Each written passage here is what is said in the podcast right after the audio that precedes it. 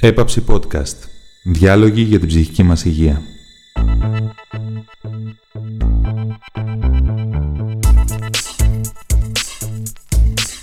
Σε αυτό το επεισόδιο, η Αγγελική Σπανού συνομιλεί με τον Αθανάσιο Αλεξανδρίδη.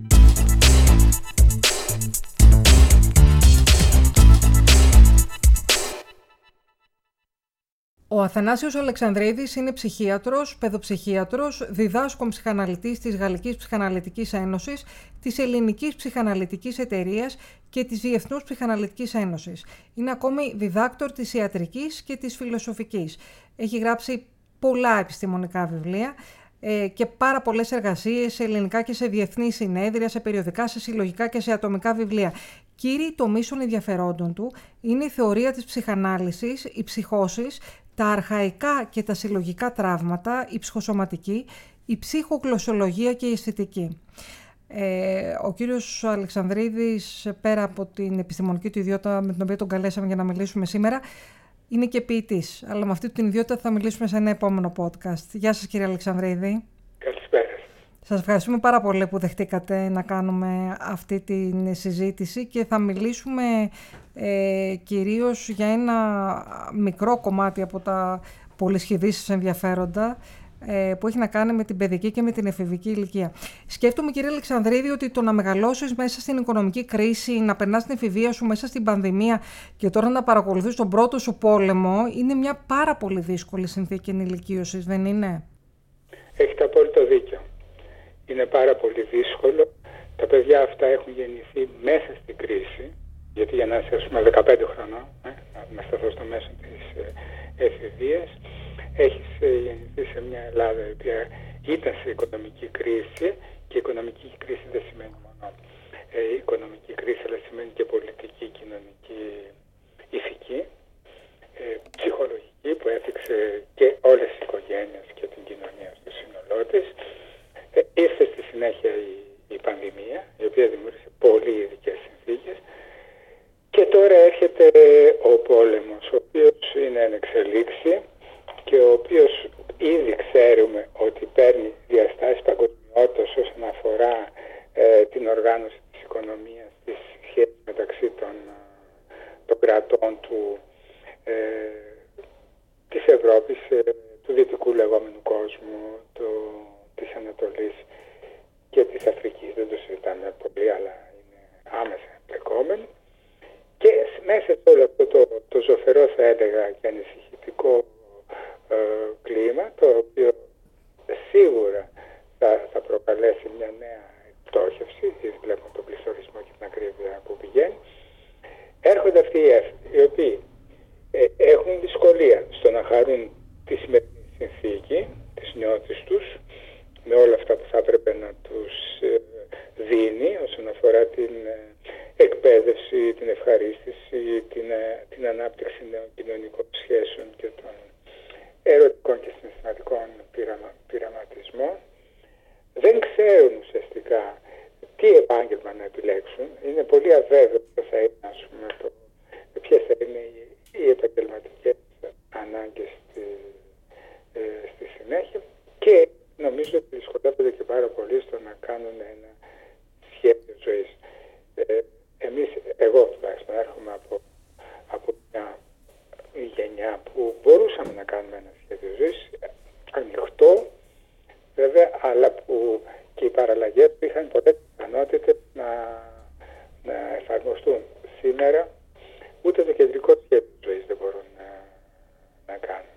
Άρα είναι εγκλωβισμένοι μέσα σε ένα άμεσο παρόν. Ξέρετε ένα άμεσο παρόν σημαίνει ή θα πάμε προς συνθήκες άμεσα όλα εκφόρτησης ζω τώρα εδώ αυτή τη στιγμή και μόνο αυτή τη στιγμή και μετά την επόμενη στιγμή σαν μία και, και μοναδική ή σε κάποιους μπορεί να δημιουργήσει ε, θλίψη, καταθλιπτική συνθήκη, αδιαφορία, ε, κλείσιμο στην πραγματικότητα αυτά τα παιδιά δεν έχουν γνωρίσει τίποτα άλλο πέρα από την κρίση. Είναι η κρίση μέσα στην κρίση και μετά μια άλλη κρίση που ναι. απλώς αλλάζουν περιεχόμενο. Ε, μέσα από την κλινική σας εμπειρία, τι βλέπετε έχουν συνείδηση ε, του τόσο ακραίου βιώματός τους; Ε, να τους κάνουμε μια ομαδα Ε, υπάρχουν, ε, υπάρχει ομάδα που έχει συνείδηση και που σε αυτή την περίπτωση οργανώνεται κάπως με, με ρεαλιστικούς θα έλεγα στόχους. Δηλαδή χάνεται ένας κάποιος ρομαντισμός που μπορεί να υπήρχε σε προηγούμενες γενιές. Δηλαδή ε, σκέφτονται να στραφούν πολύ σε πιο πραγματιστικά επαγγέλματα σε πιο ε, εφαρμόσιμες ε, γνώσεις. Θα έλεγα ότι ε, τα κορίτσια σε αυτό το τομέα είναι πολύ πιο κοντά στην πραγματικότητα με μια πιο ρεαλιστική ε, σκέψη ε, κάποιοι ε, δεν έχουν ε, συνείδηση, κάνουν αυτό που λέμε στην ψυχανάλυση διάψευση της, της κατάστασης και προσπαθούν να ζήσουν σαν πιο μικρά παιδιά σε ένα χαβαλέ χωρίς τέλος και, και δυστυχώς αυτό σε μεγάλο βαθμό ενισχύει και την οικογένεια που έχει μια τάση να, κρατάει σε μια νοριμότητα τα, τα παιδιά, σε μια κάνει αυτό που λέω μια παιδοποίηση ακόμη και της εφηβείας. Η εφηβεία βρίσκεται σε μια συνθήκη τώρα θα έλεγα εντός εισαγωγικών σχιζοφρενική. Δηλαδή από τη μια μεριά οι έφηβοι διεκδικούν δικαιώματα όσον αφορά τη σεξουαλικότητα που είναι της τάξης των ενηλίκων και από την άλλη μεριά διεκδικούν να μην έχουν ε, υποχρεώσεις σαν να ήσαν μικρά παιδιά.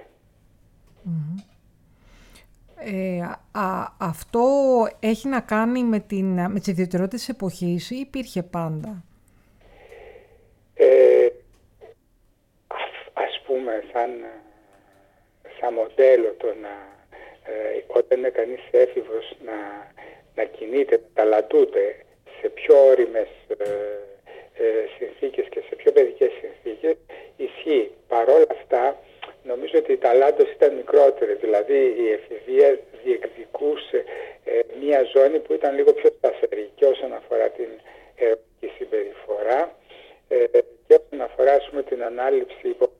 Σήμερα η ταλάντος είναι πολύ πιο μεγάλη και νομίζω ότι με αυτόν τον τρόπο ας πούμε απορριθμίζονται ε, και οι ίδιοι αλλά απορριθμίζονται και, και οι οικογένειές τους που συχνά δεν ξέρουν ας πούμε, ε, πώς να τους οριοθετησουν Ε, έχω γύρω μου αρκετά παραδείγματα εφήβων που κάνουν πολύ νωρίς σταθερές σχέσεις, ε, σκέφτονται το γάμο τους πολύ σύντομα, στο πολύ ορατό μέλλον και αναρωτιέμαι μήπως ε, όταν είναι μοναδική σου βεβαιότητα ή αβεβαιότητα, ε, αυτό σε κάνει πιο συντηρητικό ή και πιο φοβικό ή εν πάση περιπτώσει σε, σε οθεί να αναζητάς την ασφάλεια; Ναι, είναι, είναι γεγονός ότι η έννοια της σχέσης έρχεται από πάρα πάρα πολύ νωρίς ε, με έναν τρόπο θα έλεγα συντηρητικό και εξαρτητικό ε, και που κατά τη γνώμη μου κόβει ε,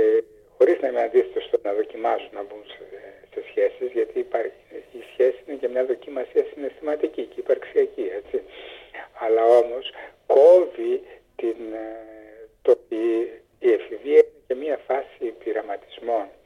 Δηλαδή ε, θα πεις και θα πεις πιο γρήγορα σε σχέσεις, θα κάνεις ίσως διάφορες ε, σεξουαλικές εμπειρίες χωρίς ε, ε δεσμεύση, θα, θα, θα, θα μπεις σε διάφορες ε, ομάδες.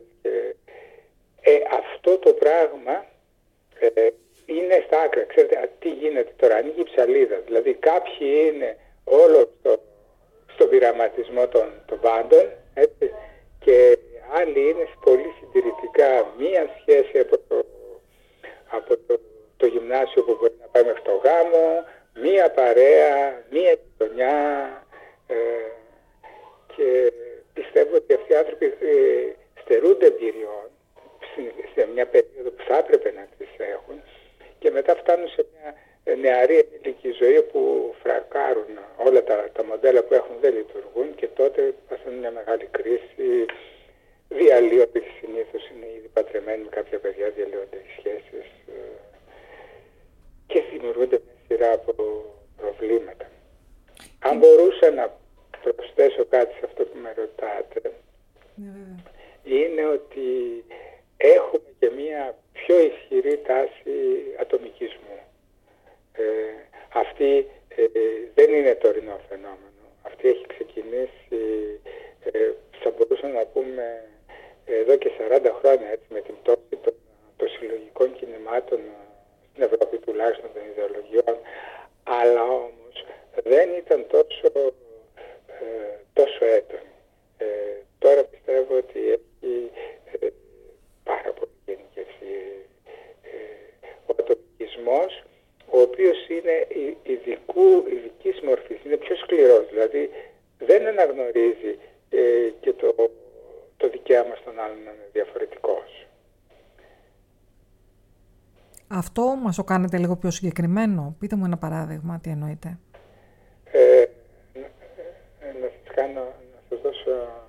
Ένα δηλαδή διαφορετικό σε τι, απέναντι στους... Παραδείγματο χάρη, να πούμε, ναι. σε, σε έναν τομέα ο οποίος κατά τη γνώμη δεν έχει τόσο μεγάλη σημασία, έτσι, όπως είναι, ας πούμε, η μουσική. Ε; Αν ακούω τάδε μουσική, ραπ, ας πούμε, δεν θα κάνω παρέα, δεν θα μιλήσω, δεν θα σχετιστώ με τον άλλο που ακούει ροκ. Φαντάζεστε τώρα αν πάμε ας πούμε και σε πολιτικές διαφορές. Δηλαδή γκρουπάρονται πάρα πολύ σε ένα σχήμα μέσα το οποίο τους δίνει μια ε, ταυτότητα. Ψευδή βεβαίως ταυτότητα έτσι γιατί σιγά τώρα αν ακούς ας πούμε ε, ραπ μή, μήπως όλοι που ακούν ραπ είναι οι ίδιοι έτσι, ή που ακούν ροκ. Ε, Αυτό ή... μήπως είναι και μια κουλτούρα φανατισμού που καλλιεργείται πολύ και στα social media; Δηλαδή δεν είναι Θέλω να πω σε περισσότερες γενιές που μπορεί να σου άρεσε πιο πολύ. Τώρα μπορεί να άκουγες και εδώ, μπορεί να άκουγες και, ε, και αν ένας φίλος σου ήθελε έντεχνο. Ε. Mm-hmm. ε, τι, τι με ρωτήσατε κάτι, ένα λεπτό.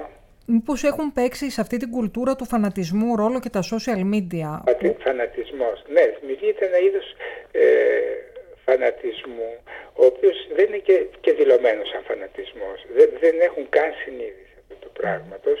Ε, είναι όμως μία ανοχή, έλλειψη ανοχής ε, στο διαφορετικό και να μην πω δυστυχώς δεν υπάρχει και η περιέργεια του διαφορετικού, έτσι, να το πλησιάσω και να το δίνω. Τα μίδια ε, οπωσδήποτε και, και τα ηλεκτρονικά δίκτυα το καλλιεργούν διότι όσο πιο χοντροκομμένη είναι η είδηση που που, που παρουσιάζουν ή το, το σχέδιο για το πώς να είσαι παρουσιάζουν τόσο πιο πολύ ε, νομίζουν ότι αυτό προκαλεί εντύπωση και το, το ακούει, το προσέχει κάποιος. Ναι, και επίσης υπάρχει πολύ μεγάλη ένταση στις αντιπαραθέσεις στα μέσα κοινωνικής δικτύωσης, έτσι. Ναι, αλλά η οποία στηρίζεται πολύ περισσότερο πούμε, σε χαρακτηρολογικά στοιχεία του τάδε που μιλάει, ε, ε, σε σχέση με τον άλλον, ε, παράσουμε σε μια βάθηση στις ε, ιδεολογικές ε, διαφορές που έχουν όταν προσεγγίσουν ένα, ένα θέμα.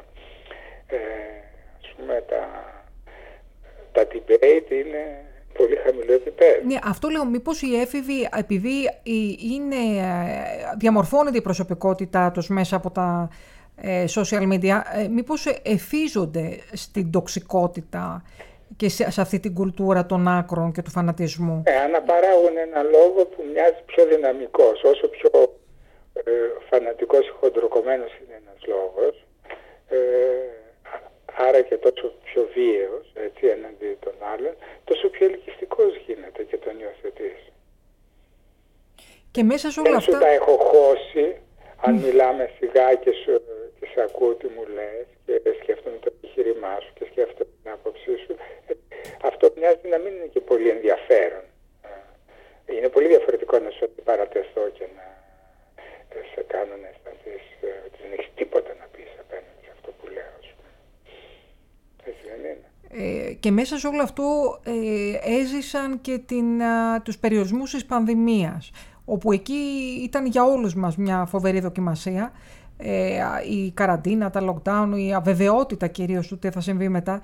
Ε, για τα παιδιά όμως και για τους εφηβούς, για τους νέους, άλλαξε εντελώς ο τρόπος ζωής τους, άλλαξε το βίωμα του έρωτα, της διασκέδασης, της, ε, των σχέσεων. Των... Το σχολείο.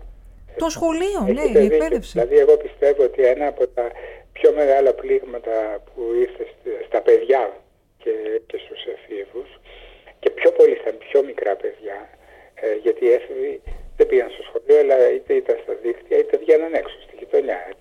Και, και συναντιόντουσαν μεταξύ τους. Τα πιο μικρά παιδιά όμως του δημοτικού ε, και του νηπιαγωγείου ε, αισθάνθηκαν πάρα πολύ απομονωμένα. Το σχολείο είναι ένας ε, σημαντικό κοινωνικός χώρος. για μένα. Δεν είναι μόνος χώρο. χώρος παιδείας όπου μάθαινες κάποιες γνώσεις, είναι ε, κυρίως αναπτύσσει τις κοινωνικές σου δεξιότητες, τη σχέση με την ομάδα, τη σχέση με το θεσμό κτλ. Οπότε πιστεύω ότι ήταν λάθος που κλείσαν τόσο πολύ τα σχολεία. Τα σχολεία έπρεπε να μείνουν ανοιχτά, έστω με λιγότερες μέρες, με λιγότερες ώρες ε, τη βδομάδα, σε μικρότερα γκρουπ. Τα παιδιά έπρεπε να έχουν αυτόν τον χώρο, να πάνε να συναντούν άλλα παιδιά, να δοκιμάζουν τις δεξιότητές τους και να αναπτύσσουν μια ε, ταυτότητα η οποία επηρεάζεται πέρα από αυτό που συνέβαινε είτε στο σπίτι είτε στα, στα δίκτυα ε, ενημέρωσης όπως αλλιώς θέλουμε να τα πούμε.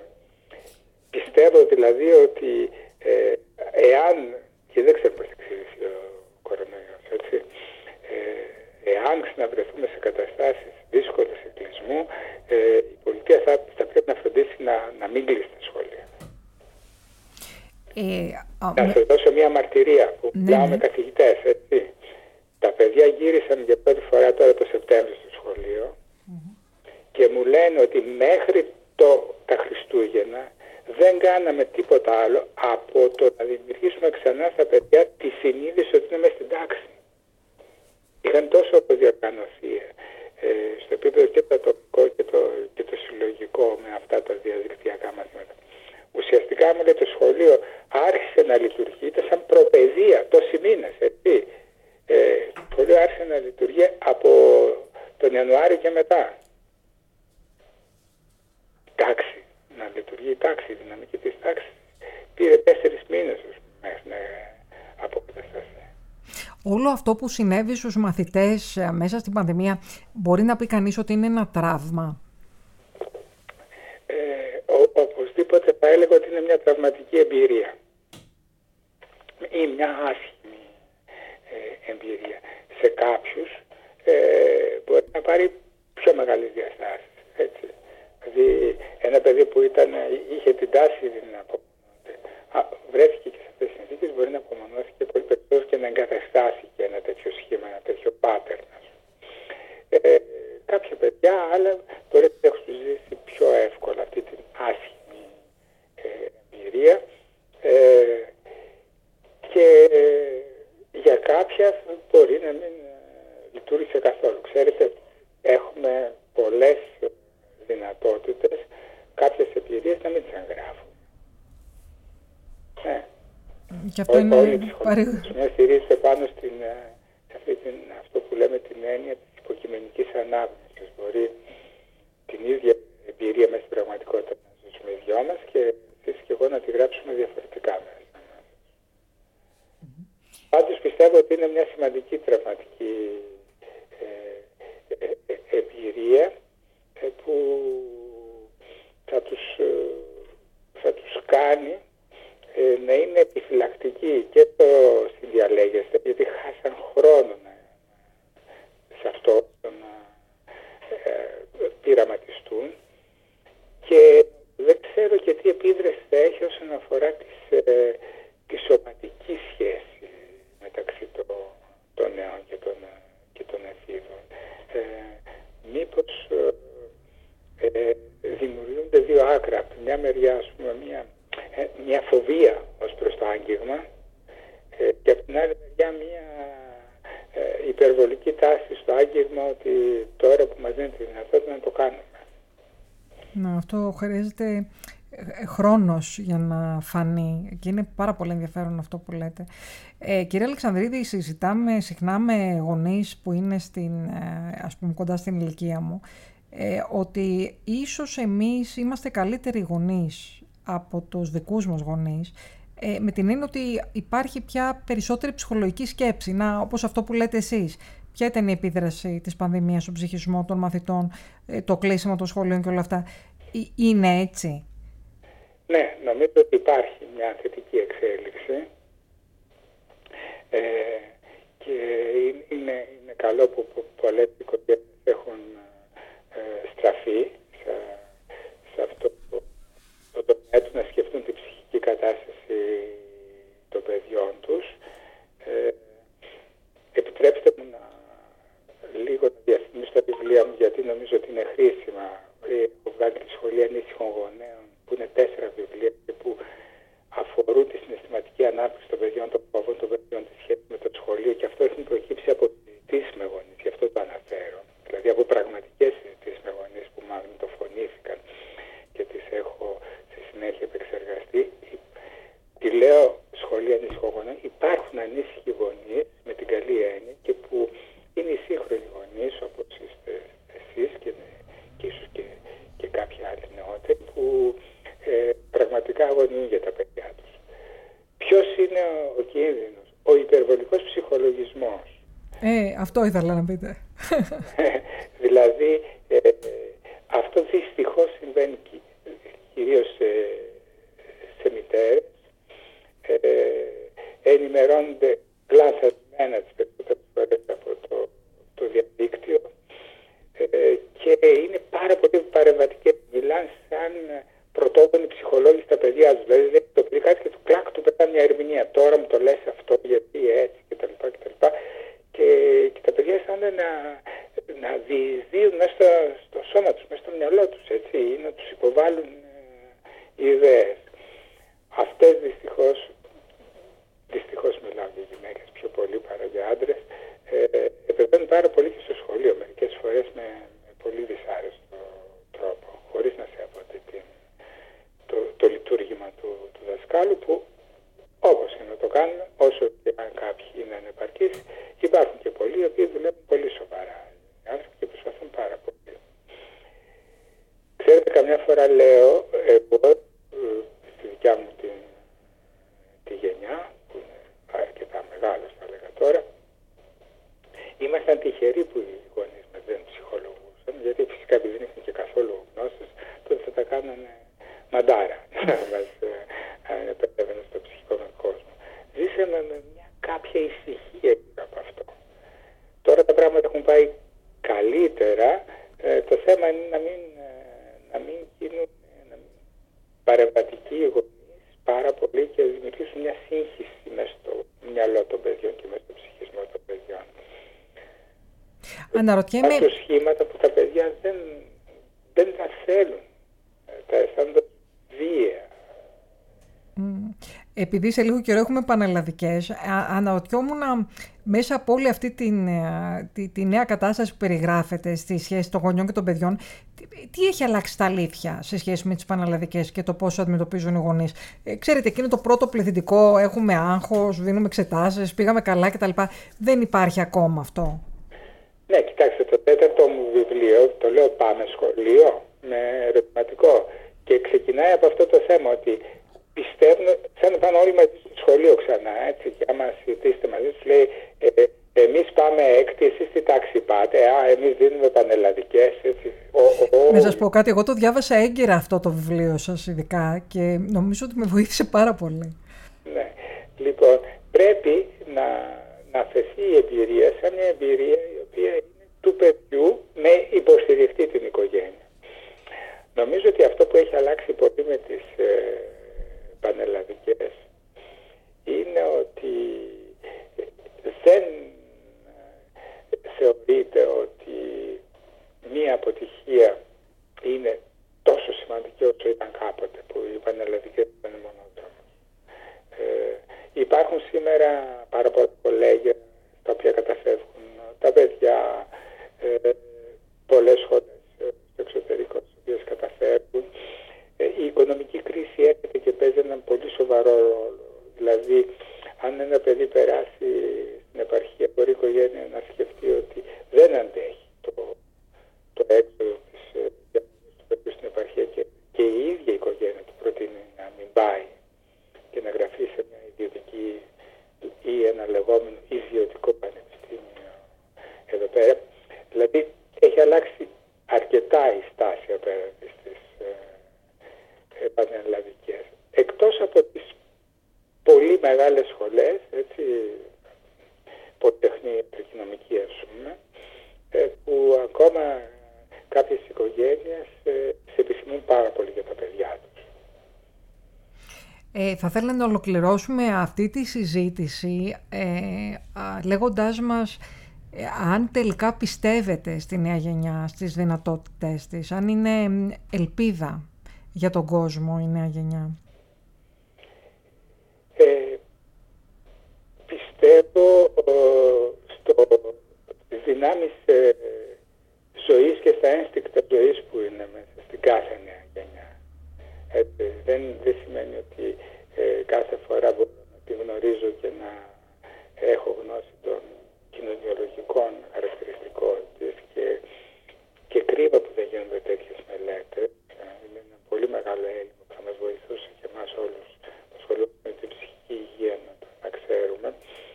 Ε, πιστεύω όμως ότι σε, υπάρχουν στην κάθε γενιά υπάρχει μια δυναμική ε, εξέλιξη.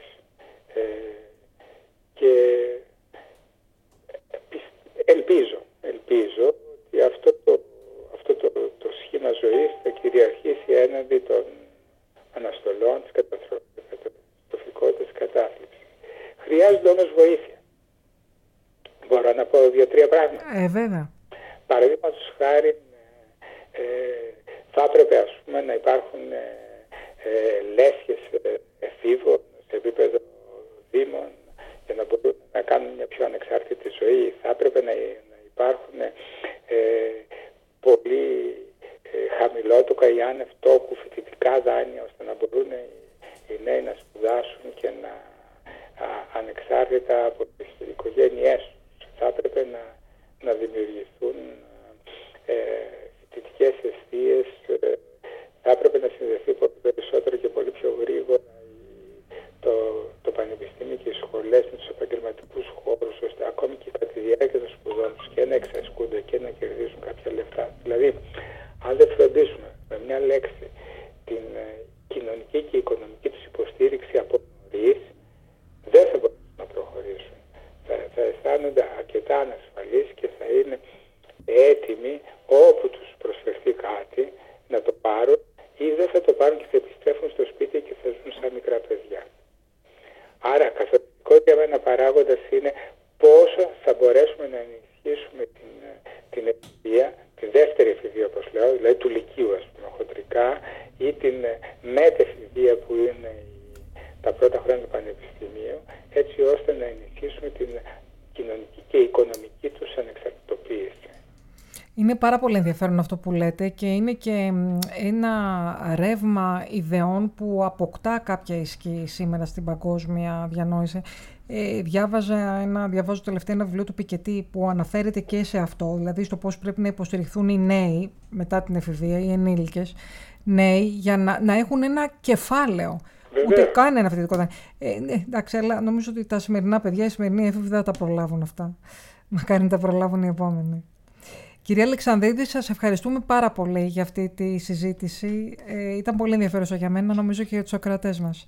Εγώ σας ευχαριστώ πολύ που με καλέσετε και μου δώσετε την ευκαιρία να τις διατυπώσω. Ευχαριστώ πολύ. Γεια σας.